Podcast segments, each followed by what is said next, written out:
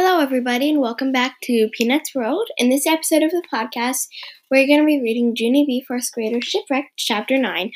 Uh, before I get started, I'd like to apologize for the delay. It has been a while since we've done a, an episode, and even longer since we've done a Junie B.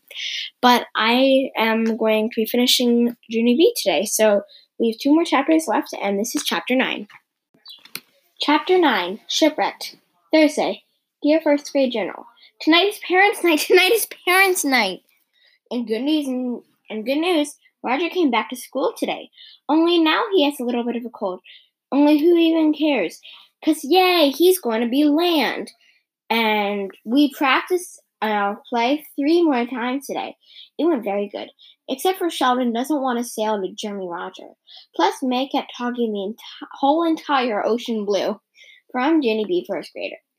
As soon as I finished writing, the bell rang to go home. I quick put down my journal, and I skipped out of room one very gleeful. Only ha! That night after I ate dinner, Mother and Daddy drove me right back to there, and I skipped back in again. And guess what? There are parents snooping everywhere. They were snooping in our bulletin board, they were snooping in our desks, and they were even snooping in our test papers. All of us children had tension on us, because every test can't be a gem, you know. Then finally, Mr. Scary saved the day. He clapped his loud hands together and he said it was time for the play. Then, woo! All of us got relief on our faces and we hurried to the auditorium as fast as we could go. And we could put on our costumes. I tapped Sheldon very giggly. My stomach had flutterflies in it, I said. Does your Sheldon, does your stomach have flutterflies in it? Just then Roger sneezed real loud in Sheldon's ear. Sheldon made a sick face. Then he quick held his nostrils again, and he whispered the words, Jeremy boy. Pretty soon, Mr. Scary made the shush sign. Then he smiled at us in our costumes. Okay, people, it's showtime, he whispered, very excited.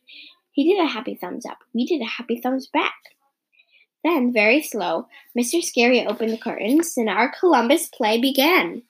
Lucille and Jose walked to the middle of the stage. Hello, sailor. My name is Richie, Richie Queen Isabella, said Lucille. Jose did a bow. Hola, Queen Isabella. My name is Cristobal Colon. I would love to look for a new trade route to China. Can I please have some money to sail the ocean blue? Lucille reached into her purse. Okay, here's some money, she said, but please bring back the change. After that, Jose bowed to Lucille again, and Lucille curtsied to Jose, and they walked off stage. The sailors hurried to their places. My heart pounded and pounded inside me. On account of after the sailors came the ships. Mr. Scary lined us up to go on stage. Good luck, you three, he whispered.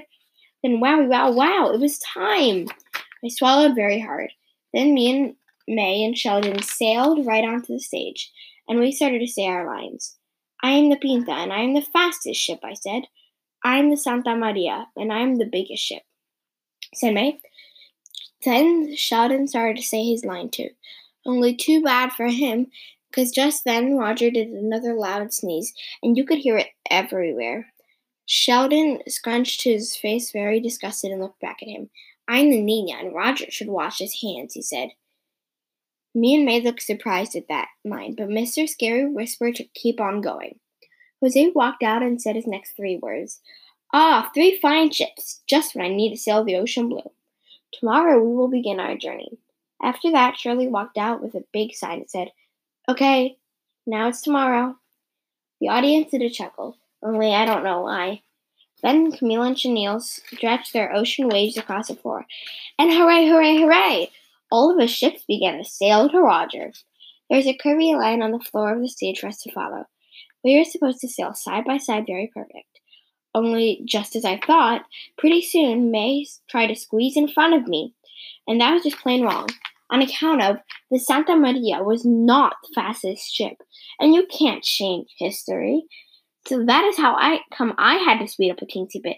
Only too bad for me, because when I speeded up, I accidentally nudged May's ship in her side, and then bam, she nudged me back hard on purpose. I mean, and crash. That pinta fell right off my shoulders, and I tripped over my ship and I fell right smack on the floor. Then, oh no, oh no! May tripped over my feet and she fell down right on top of me. And so Sheldon almost fell too. Then he quick did a swervy and he crashed into land instead. And then kaboom! Both of them fell on the floor across us. And that's when the worstest thing of all happened. Because all of a sudden, uh, uh, uh, choo! Roger sneezed in Sheldon's face, and it went right directly up his nostrils. Ah! yelled Sheldon. Then he quick tried to get up, but he just kept falling down. And so Mr. Scary rushed onto the stage, and he stood Sheldon up on his feet. Only more bad news, because Sheldon pulled away from him, and then vroom! Fast as a race car, he sailed straight back to Spain, and down the steps and off the stage, and right out the auditorium door. I did a gasp at that sight. And then I sat there sickish and frozen, and May sat sickish and frozen too, because now Columbus would never get to America, and it was all our fault. Thank you for listening to this episode of my podcast.